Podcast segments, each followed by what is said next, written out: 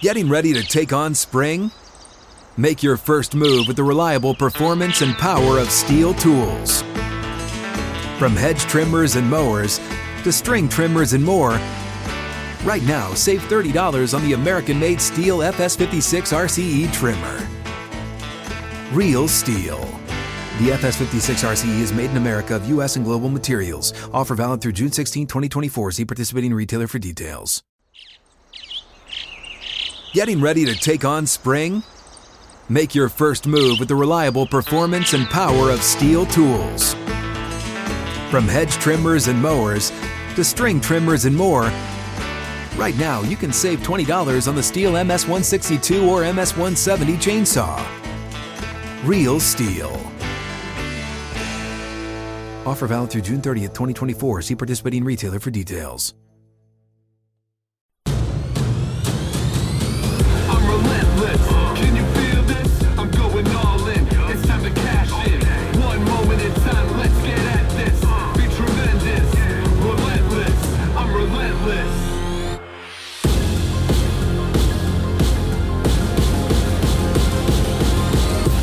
Here we go. This is the Skip Bayless Show, episode 25. This is everything I cannot share with you during a two and a half hour go for the throat debate show called Undisputed. On today's show, I will fire back at Russell Westbrook and at his wife. I will fire back at all those LeBron lovers, those LeBron lunatics out there who are now trying to destroy my guy, Kevin Durant. I will fire back at Draymond Green again. I will also give you the weird backstory to a spontaneous sports debate that broke out between me and my wife, Ernestine, the other night at Lil Wayne's house. Stay tuned for that. And per a request from one of our dedicated listeners slash viewers, I will review all the non sports that Ernestine and I watched over our recent vacation week from movies to streaming series. But first up, as always, it is not to be skipped this time punctuated by a flashback involving me and Chris Bosh. Here we go.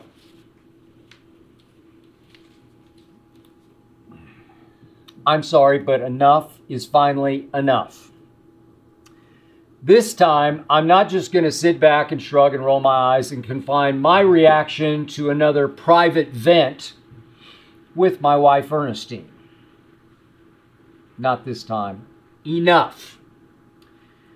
This time, I'm not going to let Russell Westbrook and his wife turn Russ back into a victim and me back into a villain. This time, I'm not going to let Russ and his wife achieve some unwarranted sympathy at my expense. The first time Nina Westbrook took me to task on Twitter for using the nickname that I think I originated, West Brick, I just took it.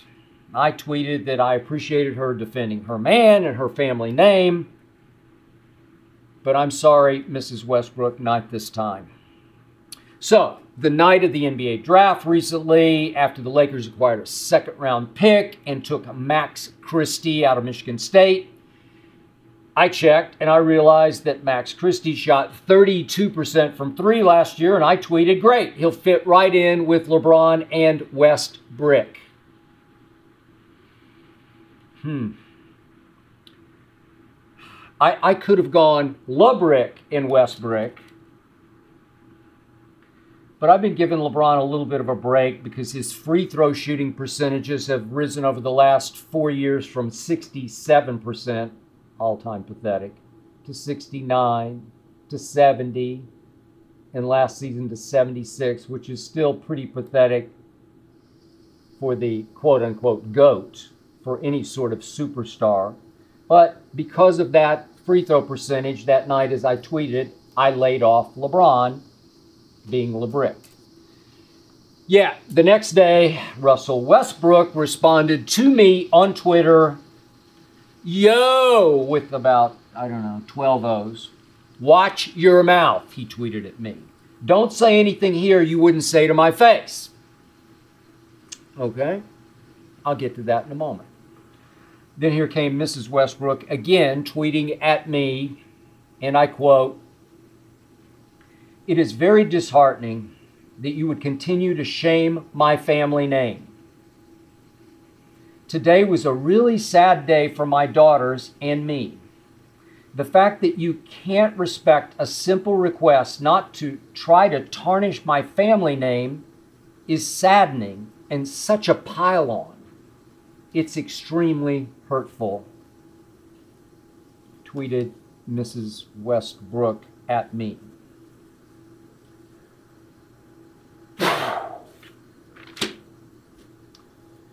This time, I did not respond to Mrs. Westbrook, but I did to Mr. Westbrook. I tweeted back at Russ Hey, Russell Westbrook, happy to talk face to face about the nickname I believe I originated in 2012. All caps, I tweeted, join me on TV slash podcast. Let's talk about how you'll make $47 million next year after being all caps, the worst three point shooter in the NBA. By the way, parenthetically, Russ finished at 29.6% from three, the statistically worst three point shooter in all of basketball last season. Now I continue in my tweet. Most overpaid player ever? Please join me, all caps. Period. End of tweet. That tweet detonated by far the most reaction of any tweet ever. And I've been on Twitter since May of 2009. Any of my tweets ever, the most reaction. That tweet did 14.3 million impressions. That pretty much doubled my previous record for impressions. So I'm pretty sure that tweet hit a nerve though I can't be sure whether it was a positive or a negative nerve or a combination of both.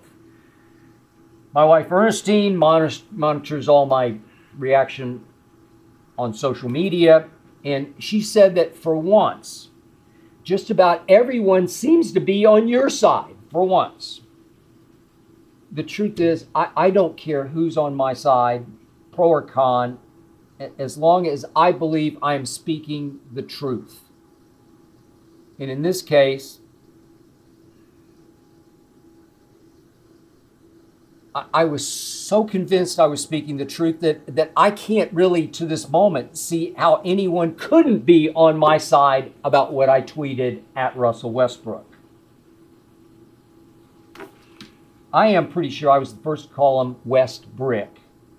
I've told this story before, but I started criticizing Russell Westbrook back in 2012 in his days in Oklahoma City, my hometown, because I love me some Kevin Durant. Loved him back to his days at a school I despised, Texas, when I predicted Kevin Durant would win multiple NBA scoring titles, which he has.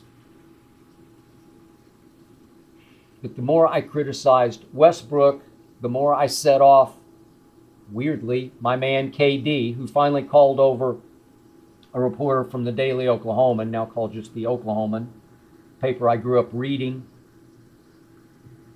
And he blasted me to the reporter, wanting the reporter to write that I don't know shit about basketball. Said the guy I was defending against a Russell Westbrook who was actually starting to take more shots per game than my guy Kevin Durant. Tore me up. Was just wrong. I think I know a lot about basketball, and I think that was just flat out wrong. And Kevin knew it was wrong because Kevin eventually left Oklahoma City because he decided or finally realized that after eight years, he would never win a championship with Russell Westbrook. as his primary decision maker and point guard. Your turn or my turn, Kevin? I think it's my turn again. He's a 30% three point shooter. How could it be his turn? He's Russell Westbrook. The, look, the, the, the point here is if I had a penny, just a penny, for every time Russell Westbrook has been called Westbrick by fans, media critics, or I'll even bet fellow players and coaches and executives behind closed doors away from Russell Westbrook. If I had a penny for every time, I just might have more money right now than LeBron James does. You know, and I know that is the truth. And look, in the end, bottom line, Russell Westbrook is an extremely highly paid entertainer, and criticism is obviously an occasional occupational hazard. Singers, actors, entertainers, they get blasted by critics right and left. Yet, the term West Brick it, it isn't a personal shot, it's not a cheap shot of any kind. It's not an insult, it's not a slur, it's just a bullseye of a shot at Westbrook's jump shot, which all too often, as we all know, hits the rim or the backboard like a brick. West Brick. The worst three point shooter in basketball last year, the fourth worst free throw shooter in basketball last year, had to lead the league in air balls last year. I don't know if anybody keeps that stat, I don't have it. Had to lead the league, in bunnies missed at the rim. He could, he could even shoot air balls from six inches away. I've never seen anything like it. Worst hands in basketball. Russell Westbrooks led the league in turnovers most of the year until the last three games when he finally sacked. Westbrooks were everywhere. I, it got so bad that every day on Undisputed, I'd come in and have them make up a Russell Westbrook turnover or missed shot blooper reel. And they put clown music underneath it because it was just flat out, sadly comical. West Brick fit. It's fit since 2012. I don't know anybody in all my years of covering the NBA who shoots more bricks than Westbrook. So, in my many years in this business, and I'm in the entertainment business also, I've used, I've created, I've come up with lots of nicknames to more cleverly and succinctly criticize athletes. A nickname can be worth a thousand words. You can say so much with so little with a nickname. Some of my favorites off the top of my head. Back in, what was it, 2003, the Ravens drafted a quarterback in the first round, 19th overall, Kyle Boller who just flat out couldn't play. I started calling him Kyle, I should have been a bowler because he should have been a bowler. Another quarterback I had little to no use for. Joe Flacco became Joe Fluco. He was great in the postseason, but regular season, Fluco. I'll hark back to my days covering Barry Bonds, the Bay Area. Was supposed to be protected in the lineup by a cleanup hitter named Jeff Kent, who became, to me, Jeff Kant. There was me, myself, and Iverson. Wrote a piece about Allen for GQ recently, making peace, coming to grips with just how great he was. I don't know, maybe my all time favorite is my friend Terrell Owens who became Team Obliterator because he obliter- obliterated three teams that I covered or knew about, was carefully connected, closely connected with the 49ers, then the Eagles, then my Dallas Cowboys. And then there was Bosh Spice. This one occurred on March the 8th of 2011 as I flash back. This was LeBron's first year in Miami, and that night at home, the Heatles, as they were called, as opposed to the Beatles, the Heatles lost for the sixth time in seven games. This was a Tuesday night. They lost by nine at home to Portland, despite 38 from Dwyane Wade and 31 and 11 rebounds from LeBron James.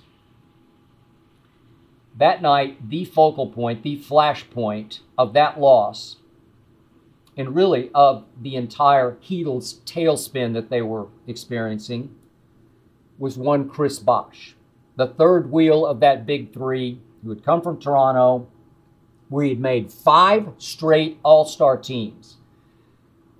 Previous year had averaged 24 points and 11 rebounds.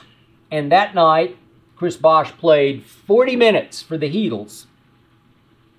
And he wound up with a grand total of seven points and four rebounds. Seven and four for a guy who had just averaged the year before 24 and 11 four rebounds at six feet 11 inches tall.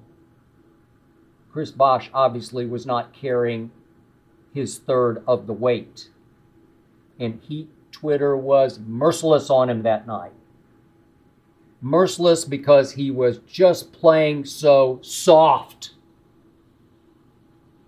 And that's when the nickname hit me out of the blue. I'm sitting at my keyboard, watching and typing, and I thought, this man is playing like Bosh Spice. Boom. I just decided to type it. Bosh Spice. Send. And that nickname caught fire, and that nickname caught on because in the moment it really worked. It really fit. It was spot on, as in dead on. Was it a little too personal, a little bit over the edge, a little bit out of bounds, maybe? A little too cruel? Probably. But did it fit? Yep. In the moment, it fit. We're driven by the search for better. But when it comes to hiring, the best way to search for a candidate isn't to search at all. Don't search, match with Indeed. If you need to hire, you need Indeed. Indeed is your matching and hiring platform with over 350 million global monthly visitors, according to Indeed data, and a matching engine that helps you find quality candidates fast. Ditch the busy work. Use Indeed for scheduling, screening, and messaging so you can connect with candidates faster. And Indeed doesn't just help you hire faster. 93% of employers agree Indeed delivers the highest quality matches compared to other job sites, according to a recent Indeed survey. Join more than 3.5 million businesses worldwide that use Indeed to hire great talent fast. And listeners of this show will get a $75 sponsored job credit to get your jobs more visibility at Indeed.com slash Bayless. Just go to Indeed.com slash Bayless right now and support our show by saying you heard about Indeed on this podcast. Indeed.com slash Bayless. Terms and conditions apply. Need to hire? You need Indeed. So, the Heat, as you know, did make it to the finals that first year together. And they went up two games to one on Dallas, in Dallas, and they proceeded to lose three in a row. And it was not Chris Bosh's fault, it was LeBron's epic meltdown. Chris Bosh actually played pretty well in that finals, averaged 19 and 7. I'm pretty sure not once during that finals did I use Bosh Spice as a Twitter nickname or on the air on then First Take. Not sure about that, but I don't remember that I did because the truth was he wouldn't let me. He didn't deserve it. He played too well. Heck, in the first round that year against Philadelphia, it was a five gamer. Chris Bosh averaged 20 and 9. Okay? It, if you perform, I'm out. you certainly don't deserve any Bosh Spice reference, right? When you're averaging 20 and 9, 7 and 4, yes. 20 and 9, no. So, the Heat did lose, but the next fall came a request into First Take that Chris Bosh wanted to come to Bristol, Connecticut, and he wanted to face me and join me on air on First Take to talk about the nickname and other things, but he wanted to first talk about my use of that nickname. And I welcomed that. I gained a lot of respect for Chris Bosh that day. On air, he was very passionate in talking about how much his family deeply resented the use of that nickname. But as we went back and forth, Chris Bosh was ever the gentleman at heart, at backbone. He is a gentleman and a gentleman. He stood strong for himself, but he did so with class, with dignity, and with a quiet inner strength. And I basically told him, hey, if you play your potential, I'll never use that nickname again. And Chris continued to play up to his potential. And obviously, the next year, that year, 2012, the Heatles broke through, LeBron broke through, and they won the championship. And the point is, I never used Bosh Spice again. And the point is, I came to know Chris Bosh a little better. I think he came to know me a lot better. And now we are cool. And we have had him, Shannon Sharpe and I have had him sit with us a couple of times on Undisputed in studio here at FS1 in LA, where he now resides, I believe, and where we enjoy having him on the air. And we don't talk about Bosh Spice or nicknames, we just talk hoops because we are cool.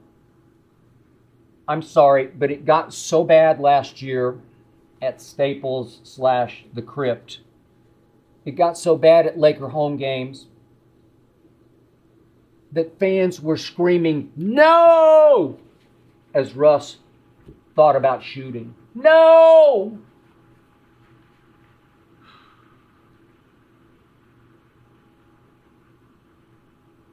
The worst shooter, the turnover blooper reels, the airball blooper reels, the worst hands, all time embarrassment has there ever been a more fitting nickname than West Brick? And what really gets me is I've been using that nickname, as has so many other people, have other people, since 2012. Since 2012. That why seize upon one second round Twitter reference now? Where did that come from? Well, I'll give you my two cents. It's another desperate reach for sympathy. It worked the first time they reached for it. I think they got it. Poor Russ. How can Skip Bayless do that to him? West Brick? I've been doing it to him just the way everybody's been doing it to him for what seems like forever. Except it's escalated through the years. He hasn't gotten better at shooting threes or free throws. He's gotten worse and worse and worse. And again, you, you can call Bosh Spice a little bit of a personal shot, but, but you can't call West Brick a personal shot not shaming anybody's family. It's not about an intangible, about not being a tough guy. It's about the most basic basketball component shooting the basketball. He shoots, he bricks. He's West Brick.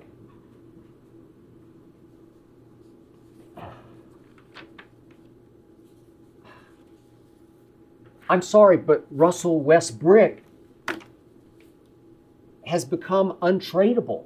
He, he's going to make $47 million because LeBron screwed up. LeBron campaigned, along with AD, Anthony Davis, campaigned to bring him aboard for 44 million and 47. You got to commit to it. I'm sorry, Mrs. Westbrook, but your husband has become the single most overpaid player in the history of the National Basketball Association.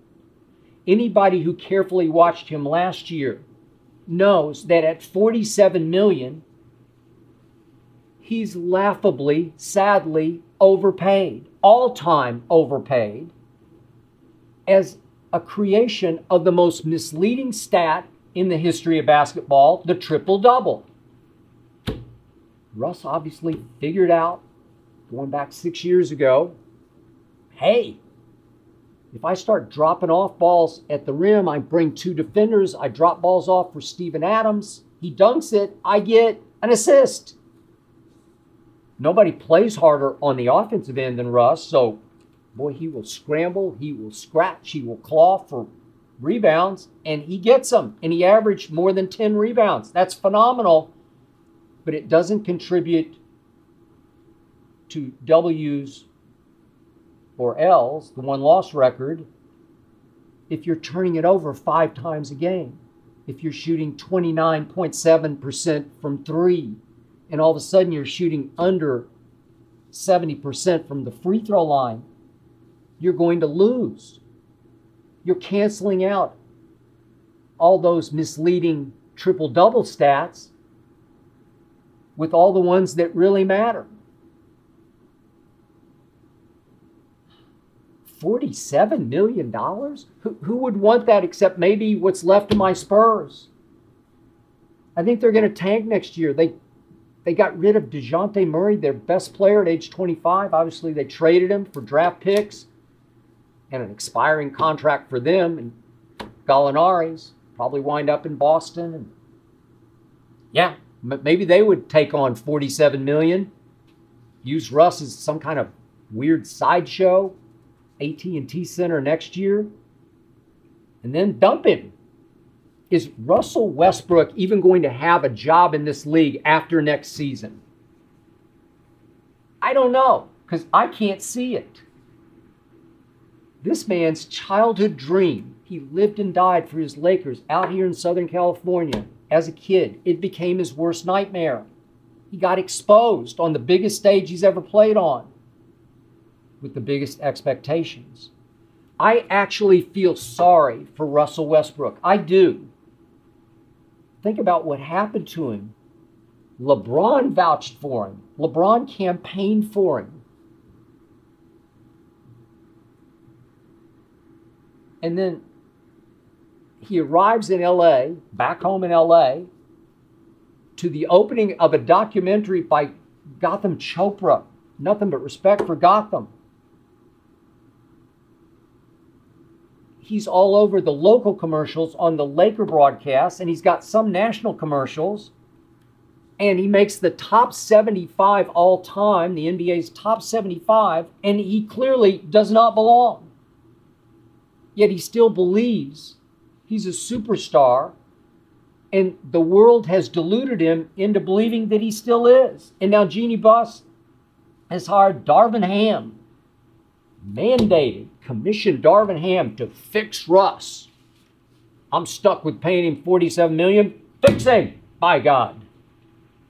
Russ proudly showed up Darvin Ham's opening media session, strutting his stuff in the background. There's no LeBron there, there's no AD there, but Russ was there thinking, I'm back. I'm back to being Russ. And I do know that Russ gives back to the community, and I respect that. Uh, but I I know it one way because he constantly posts about it. He does have one TV commercial I see often about giving back to the community, and it ends up being a Hennessy ad. A Hennessy ad.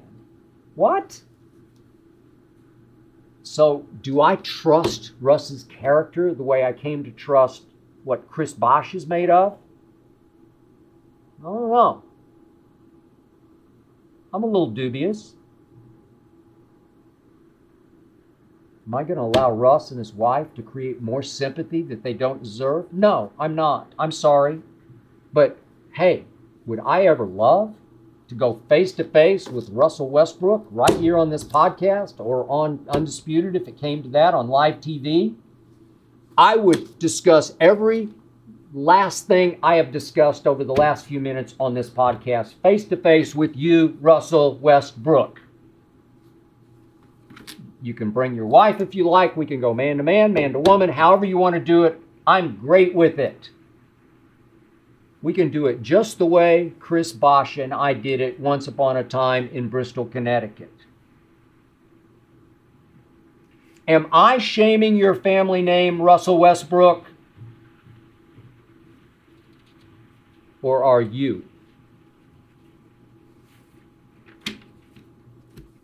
Let's take a question from you out in the audience. How about Mateo from Chicago? Question is How did you ever call Kevin Durant the best player on the planet? Hmm. Mateo? Because he was. He was for the last five years, whether you liked it or not. And if you look about what appears to be happening to next year's NBA odds to win it all, the odds makers are telling you that Kevin Durant is still the best player on the planet because if he stays in Brooklyn, which I would prefer to see happen, with Kyrie and with Ben Simmons, just watch. Brooklyn will once again be favored to win it all. And if Kevin gets his wish and goes to Phoenix, just watch, Mateo. The Phoenix Suns will immediately vault to the top as the favorites to win it all. They're already vaulting with the news that Kevin's wish list has Phoenix at the top. You know why? Because he's still a nuclear weapon. And there's nobody else like him, even still, in basketball.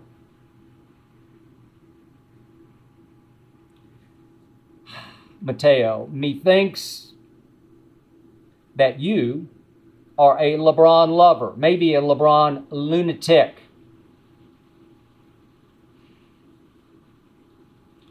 You're one of the billions of blind witnesses out there who have now seized upon Kevin Durant's failure against Boston in the first round of the playoffs and have now seized upon his get me out of here trade request to say, see, he's not the best player on the planet. Parentheses, he's not LeBron James. I'm not going to allow this to happen either. I'm not going to allow Russ to do that to me. I'm not going to allow you, billions of blind witnesses, to do this to my man, Kevin Durant. I criticized him for what didn't happen against Boston in the first round of the playoffs. I blasted him as Kevin Ducant. But I'm not going to let you get away with this, with destroying Kevin Durant's legacy to try to re elevate and recredit LeBron as somehow the best player on the planet. He hasn't been for five long years. You know it, and I know it. But you've had to sit there and quietly swallow it, to wallow in it, because you knew what had happened. Kevin Durant went to LeBron's house in 2017 in 2018 in the finals in game threes and destroyed LeBron in the King's Castle in Cleveland, Ohio. Destroyed him and became the MVP of back to back finals and became the best player on the planet. And now you think you have your opening and you don't. I got hit right between the eyes with this phenomenon this past Monday, my first day back from vacation on Undisputed, and I really wasn't quite ready for it. I got it right between the eyes from my debate partner across the table, LeShannon Sharpe. He was out of his mind to open the show. He reads Twitter, I don't. I'm sure he was being encouraged by billions of blind witnesses out there to get him, as in get me, as in get KD. I mean, Shannon, in our opening block, our A block as we call it, he lost his mind. He was all but flop sweating. Sweating, as he says, like a Baptist minister. he was raising his voice to such levels that pretty soon he was losing his voice. And by the end of the show, it was just about gone. As mine might be by the end of this topic. He was driving home the point was LeShannon Sharpe that Kevin Durant is running, running, running, running from another challenge. Baloney. But then I get it with both barrels because I get it from my brother Lil Wayne, who will not hesitate to blast me when he thinks it's apropos, and he thought that morning it was a bullseye. I got a text right after our A block from Lil Wayne saying that Unc, as he calls Shannon, Unc was right, and he tweeted a new nickname for my guy KD. He called him Kevin Duran, as in Roberto Duran, if you go back far enough, boxing lore, as in No Más, as in Roberto Duran quit against Sugar Ray Leonard, and he's saying, Lil Wayne was to me, that Kevin Duran, with no T, was quitting again on yet another team. Then I heard after the show from my wife Ernestine that she got a voice text from Lil Wayne at the end of our A block, just going on and on about how Unc is running over Skip. You got to go save him. You got to drive over to Fox, pick Skip up off the floor. Voice text from Lil Wayne to my wife at home, also watching the show. I'm sorry, no, Wayne, I wasn't getting run over. It was quite the opposite. But remember, Lil Wayne is a Laker fan, which forces him to be a LeBron fan, which forces him to be anti Kevin Durant. Again, the only reason Kevin Durant left OKC was Russell Westbrook. And I think we all agree Russell Westbrook got exposed last year on the Lakers stage. And I think you could all appreciate then why Kevin Durant left that nightmare in Oklahoma City. Kevin Durant camouflaged Russell Westbrook all those years in OKC. He made him look a lot better than he actually was. And then Kevin Durant took on the biggest challenge of his career, one of the biggest challenges in NBA history. He said, Okay, they're begging me to come to Golden State and save them. I will. Steph Curry folded in games five, six, and seven against LeBron in the 2016 finals. You know it, and I know it. I don't have time or the energy left to go over the stats again. He shrank and played even smaller than he actually is, did Steph Curry. He melted down the way LeBron did 2011 finals against Dallas. And then it was Steph who led that contingent all the way across country, all the way out to the tip of Long Island to recruit Kevin Durant to beg him to come save them. Now, Shannon Sharpe has the audacity to say that Steph has earned top 10 billing and ranking, as in the 10th greatest player ever. Really? What top 10 player would ever go recruit somebody else to come save them? Well, he did. And Draymond Green says now there's no way we win the championship in 2017 or 2018 without Kevin Durant. They wouldn't have. And Kevin knew exactly what loomed on the horizon LeBron. LeBron was going to cakewalk through the East again and again. With Kyrie and Kevin Love, and then obviously there was no Kyrie the second time, but still, cakewalk to the finals yet again. And Kevin said, I want that. I want LeBron James. I want to take him on and I want to beat him in his house. And that's what Kevin Durant did. You want to talk about a challenge? You want to talk about guts? You want to talk about courage? Everybody was waiting for Kevin to fall on his face in the 2017 finals. He had to be the difference maker in that finals, and he was. He rose above Steph and Draymond and Clay, and then he rose above LeBron and Kyrie and Kevin Love. And Kevin, as you know, MVP back to back, he did that. He was the difference maker. He had the clutch gene. He made the big late shots. He wrecked LeBron's legacy back to back. LeBron could be six and four in the finals. He's four and six because of Kevin Durant. Don't tell me he ran from a challenge. Stop it. He, Kevin Durant, saved Steph's legacy twice in a row. And he, Kevin Durant, got tired of Steph being the golden child of Dub Nation, being far more beloved than Kevin knew he could ever be. And then Kevin Durant made a decision that threatened to derail his career.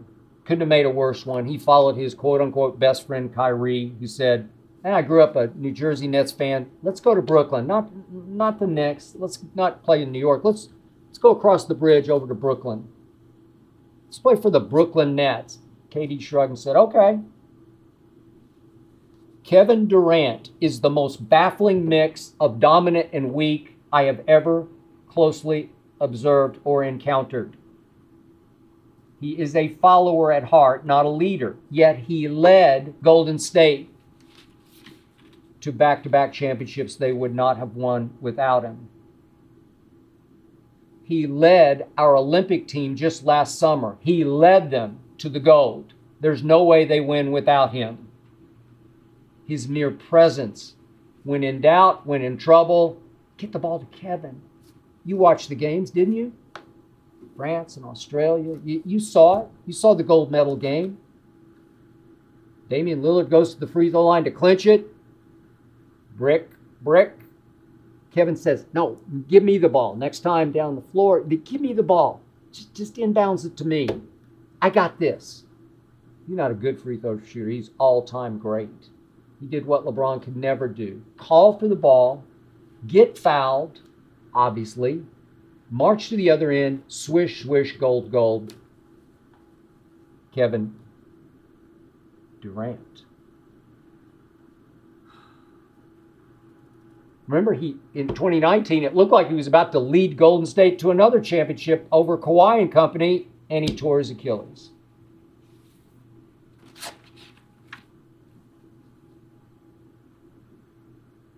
Yet he, Kevin Durant, has hidden behind burner accounts on Twitter. I, I don't get it. Kevin Bleeping Durant does that? Kevin Durant, thinnest skinned superstar I have ever closely observed. So dominant, yet so weak. He folded against the Celtics defense. It was the best defense in basketball, but he folded in the first round, those four games. They got swept in. I blasted him. Kevin Durant. But let's be honest. Kyrie Irving had already wrecked that team. James Harden had already quit as he did on Houston to get to Brooklyn. Then he quit on Brooklyn to get to Philadelphia. And it came clear to me that by playoff time, Kevin Durant's heart just wasn't in it. He tweeted about this the other day. Anybody who was actually in the gym with me knows what was going on. Anybody else, go figure it out. He wasn't himself. They played football, basketball defense on him. They went at him in waves of football style defenders, and he folded. I give you that. I said that. But the truth is, I have only one issue with Kevin Durant right here, right now, wanting out of Brooklyn. It's clear to me he, and Kyrie have quote unquote broken up. They're not best friends anymore. So he has a reason to flee Kyrie. I, I don't blame him for that. But my problem is, and I'm going to say, you can call me whatever you want to call me, grumpy old man, stick in the mud, whatever. But I just believe in contracts.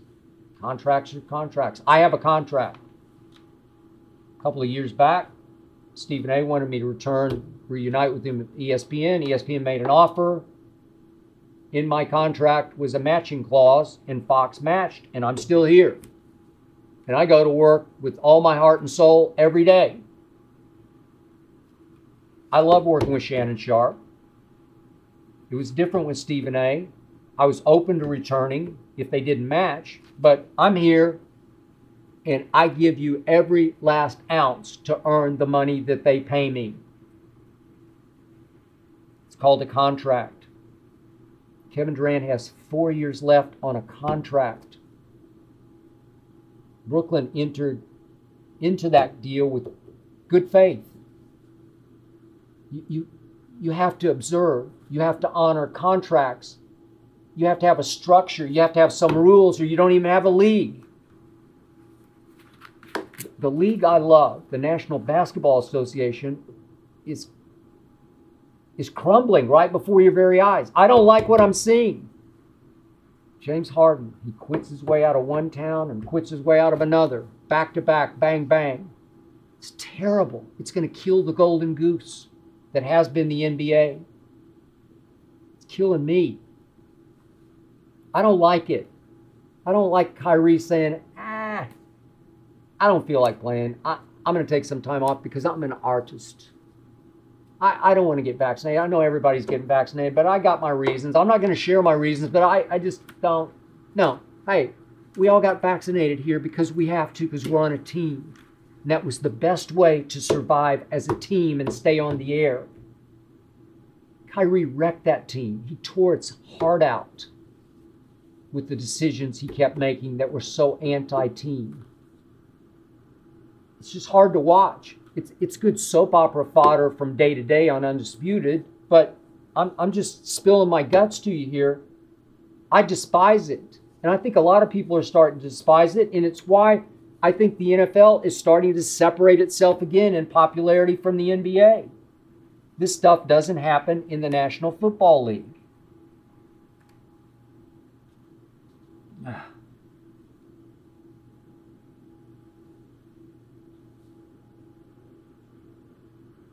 America, free market economy, contracts.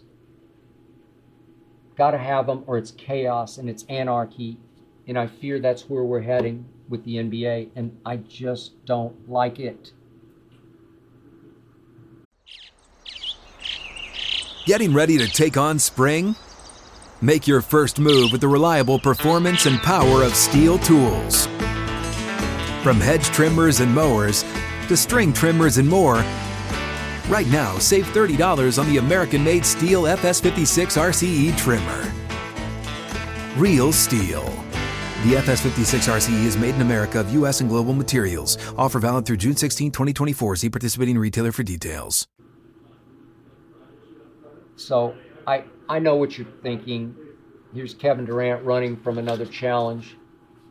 But what's possibly left in Brooklyn. Unless, again, if I owned and operated the team, I'd say, I'm sorry, you, are going to play for us next year. And you, Kyrie, you opted in for your whatever it is, 36.7 million. You're going to play here, whether you like it or not. What's Kevin going to do? He's going on 34 years of age. He's played 15 NBA seasons, 16 total if you count the one missed with the Achilles. He's not going to sit out next year. It's too late in the game for him. Just make him stay there. Make him play. And they'll be the favorite again. Just just watch.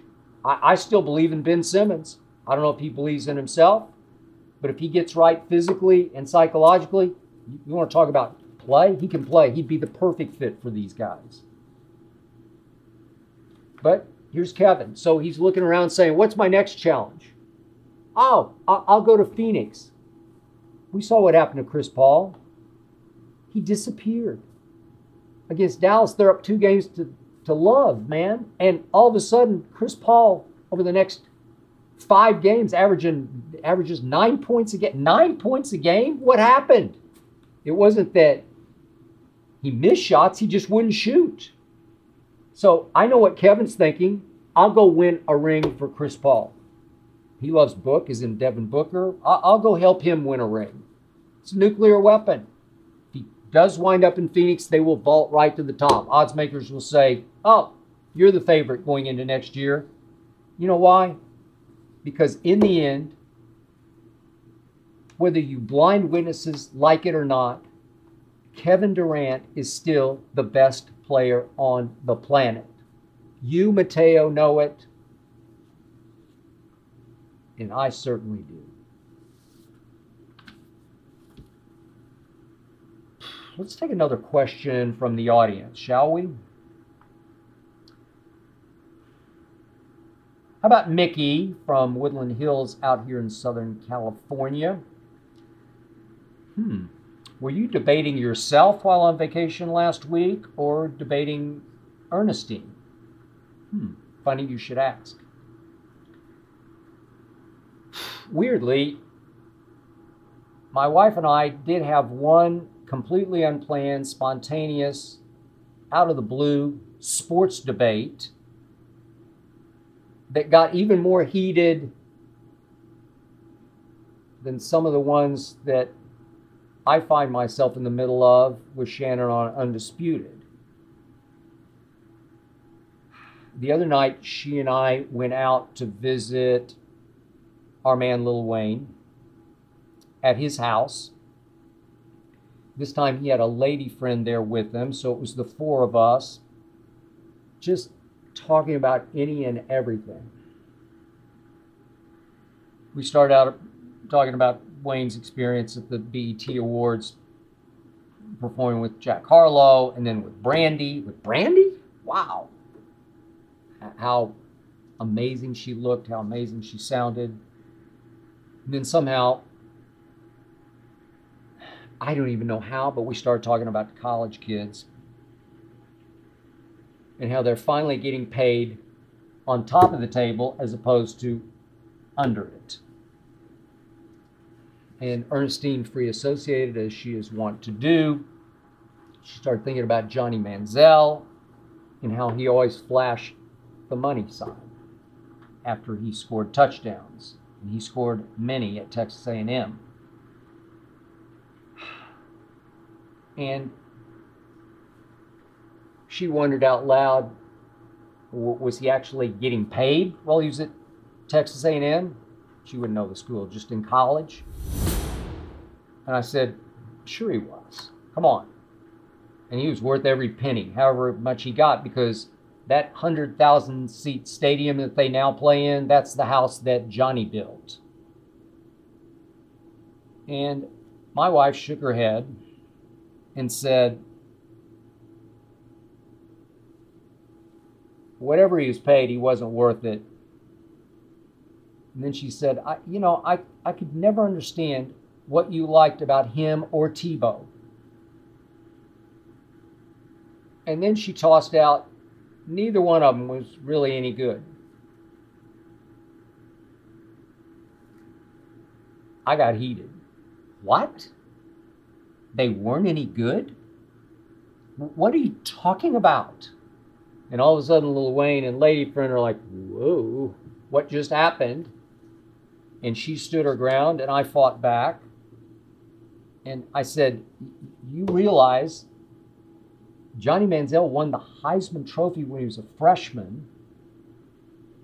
And I went into quick detail about you realize Tebow won the Heisman Trophy, and then he went on to take a one and four Denver team to the division title and a first round playoff win at home over the Pittsburgh Steelers with an overtime 80 yard touchdown pass to the late great Demaryius Thomas.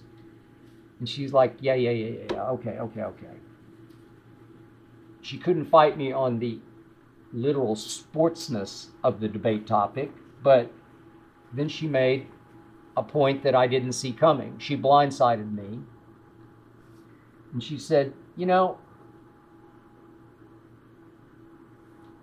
neither one of them was ever nice to you. For all the support you gave both of them, neither of them was ever nice to you. And that stopped me in my tracks because on that point, my wife was actually defending me, and my wife was actually right. Tebow did do two big sit down interviews with me, one at his request, one at ours at ESPN. I was his biggest public defender. But it was weird because even though he and I share the same faith,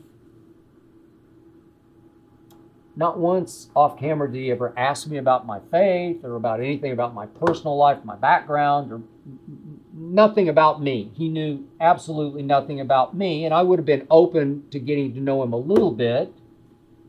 But I don't know. I guess he'd been taught that the media was the enemy. Now, ironically, he's in the media. But it was a little surprising to me that he never opened up to me whatsoever. Biggest defender never opened up to me. On his side, never opened up to me. And I tried to explain this is at Lil Wayne's house to Ernestine how proud I am that I remained completely objective about it because it's not like we were close personal friends. I wasn't selling out to Tim Tebow in any way, shape, or form. In fact, he was giving me the Heisman pose. He was stiff arming me. I didn't care. I didn't lose any sleep over it. I guess I thought it was a little weird, but I didn't dwell on it. And in the end, I guess I realized that Tebow was just like KD or Kyrie or James Harden, entitled, empowered, egomaniac. Yep, all the above. Yep, all that going. A lot of good to him, but all that was going on also.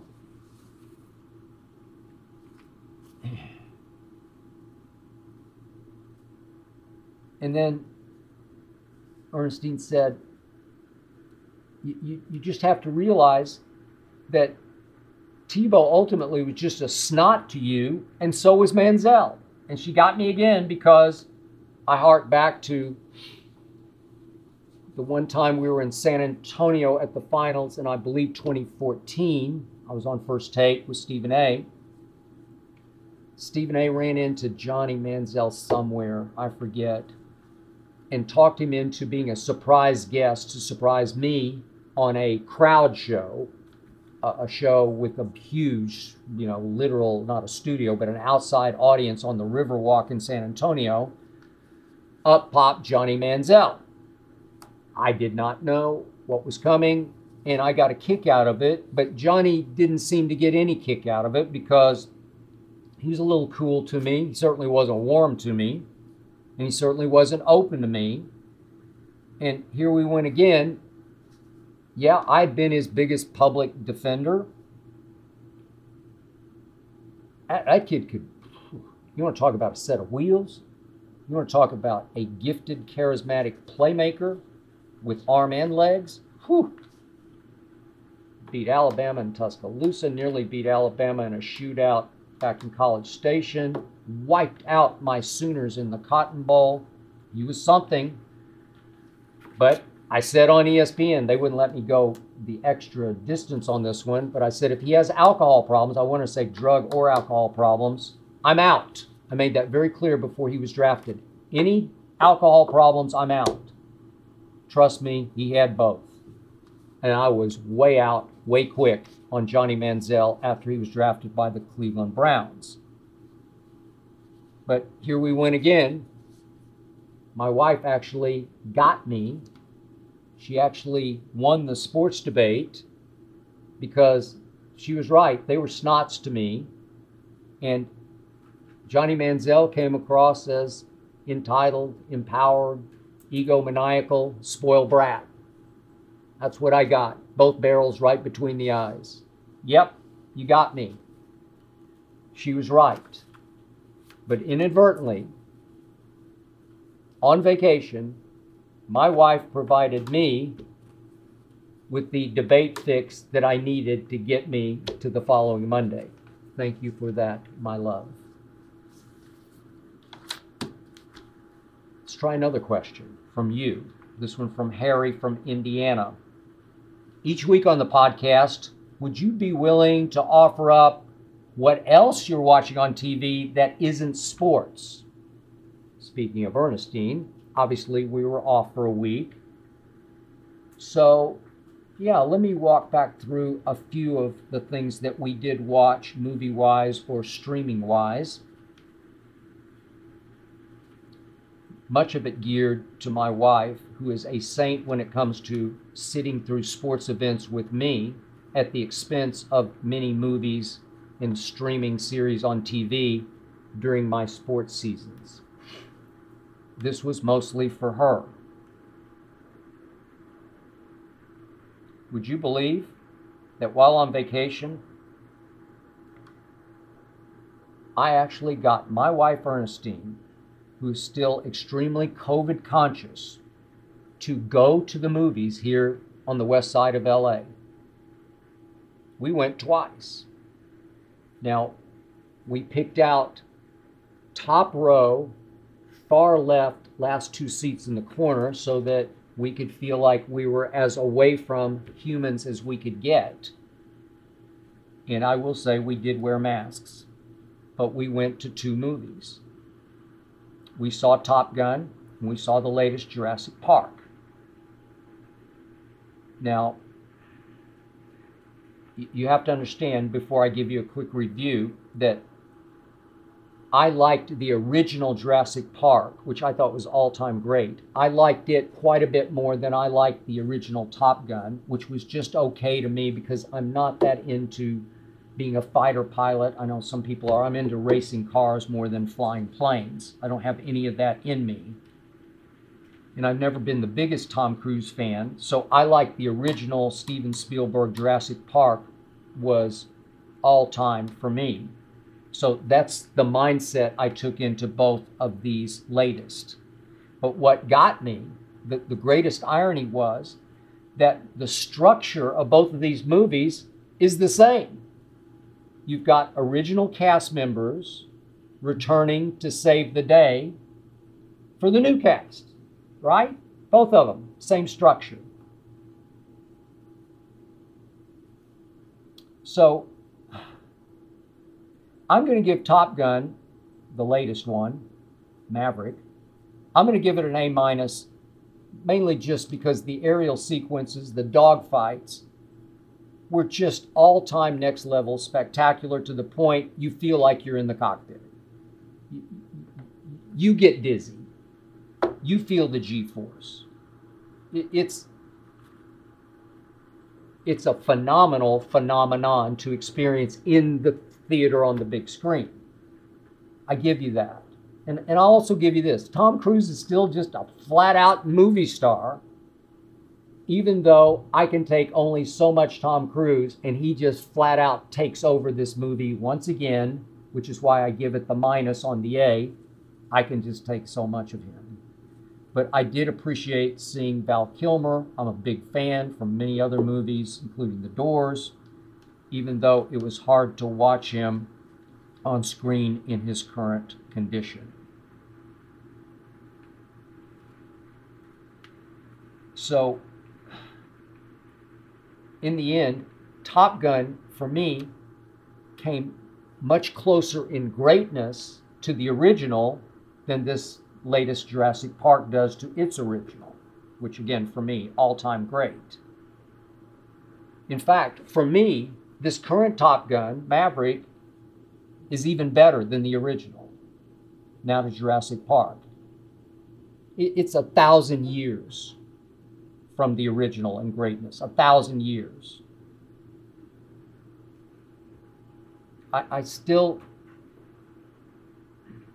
you know, I still enjoyed it as a just a popcorn, you know, summer popcorn movie. I do eat popcorn at the movies, even though I don't think it's the greatest for you. It's got too much oil on it, but I eat a few pieces. I took my mask off. I had to to eat the popcorn. sip my Diet Coke. It's what you do when you go to the movies. And I did enjoy seeing Laura Dern, Jeff Goldblum back in action as they were in the original. But in the end, this latest Jurassic Park, it, it just dinosaurs you to death. I mean, every species known to man, again and again and again. And I know this one's geared probably more for kids, but I just wish I, I would have enjoyed it a little more. Forgive me for saying this. If just one of the people I was rooting for in the movie, that everybody roots for in the movie, if just one of those people had been eaten by a dinosaur, just one, I just needed one, because then it creates some real tension toward the, the conclusion. Because I think, is somebody else going to die? You, you got to give me one eaten by a T Rex or a raptor. I don't know, one crushed by a brontosaurus. I, somebody needs to die. They died in the original, not in this one. There's no real tension. The, the ending is predictable, and so is the grade I give this movie a B. Streaming series. Ernestine and I finished one that she loved and I liked, but only liked The Offer about the making of The Godfather. For me, this series, from start to finish, felt like a TV movie about one of the greatest films ever a TV movie. It's like Mario and Francis make a movie. Yippee! I'm talking about Mario Puzo and Francis Ford Coppola. I'm talking about The Godfather. And it feels like there are two kids making a movie. I, I'm sorry, I'm not quite there with it. I liked it, but I did not love it. My wife really loves, she is way into Only Murders in the Building. I'll give it, it has grown on me some, but if not for Ernestine, I would not be watching it. I do think Steve Martin is a genius, but for me, silly and murder don't belong in the same sentence. And that's what you get here. It's silly with the occasional murder. I mean, when, I was a kid, I read every Nancy Drew and every Hardy Boys, and those books had more tension and more edge to them than Only Murders in the Building has. A quick thought on The Batman. I've seen every Batman movie. I love Batman movies. I especially wanted to see this one because Matt Reeves made one of my favorite all time sort of off radar movies called Let Me In, a vampire movie featuring a young Chloe Grace Moretz. And my first takeaway was I thought Robert Pattinson was pretty good as Batman. I bought him as Batman. I bought him in the physicality that the part demands, the mood, the power, the charisma. I bought him. I did not buy the plot. It wasn't clever enough. It wasn't creative enough for me to sustain three hours. I lost Ernestine about halfway through. It was a little too dark for her. I think she got bored, and I know she fell asleep because I lost her for the last hour and a half. I stuck with it, hoping it would get a little twistier and turnier and cleverer. In the end, it did not. So I will give it a B minus. Which brings me to a movie you might or might not have seen because it came and went quickly in the theaters called Ambulance. It's the latest from Michael Bay, Jake Gyllenhaal.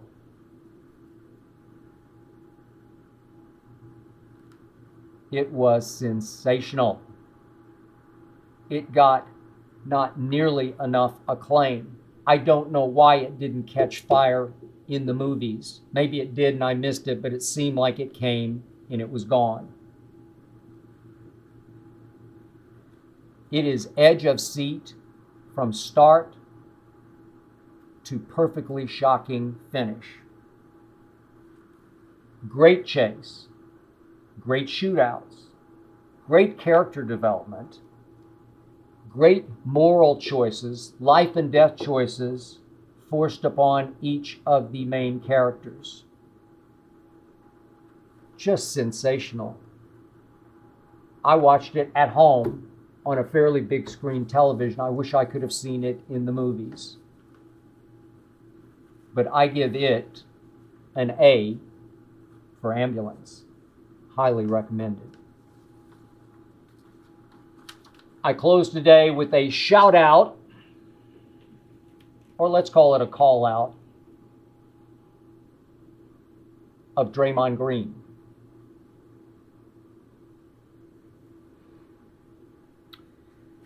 Draymond took a few more shots at me on his podcast last week, and I thought about responding here on mine specifically to those shots that he took, but then I thought, why show my cards? Why telegraph the counterpunches with which I would knock Draymond out if he would have the guts to face me on this podcast or on his? I would knock him out if he would face me and verbally spar with me on either podcast. Just the two of us, Battle Royal, new media versus real media. Draymond, we can go deep on my LeBron criticism, on my Steph criticism, on my Draymond criticism. We can go deep as you want. I'm ready. You play basketball, Draymond. I did not play past high school. Though I'm pretty sure I'm a better three point shooter than you are, even now. Let's talk some hardcore hoops. How about it, Draymond? Or heck, your new media. Let's talk National Football League. I'm game. Let's talk whatever, whenever, however. You call it. I'll be there. Talking about real talk, Draymond, not this fake tough guy bluster of yours. I'm not running. I'm daring. Draymond, I honestly think you're afraid to face me. So prove me wrong. That's it for episode 25. Thanks to you for listening and or watching. Thanks to Jonathan Berger and his all-pro team for making this show go. Thanks to Tyler Korn for producing. Remember, undisputed every weekday 9:30 to noon Eastern. The Skip Bayless show every week.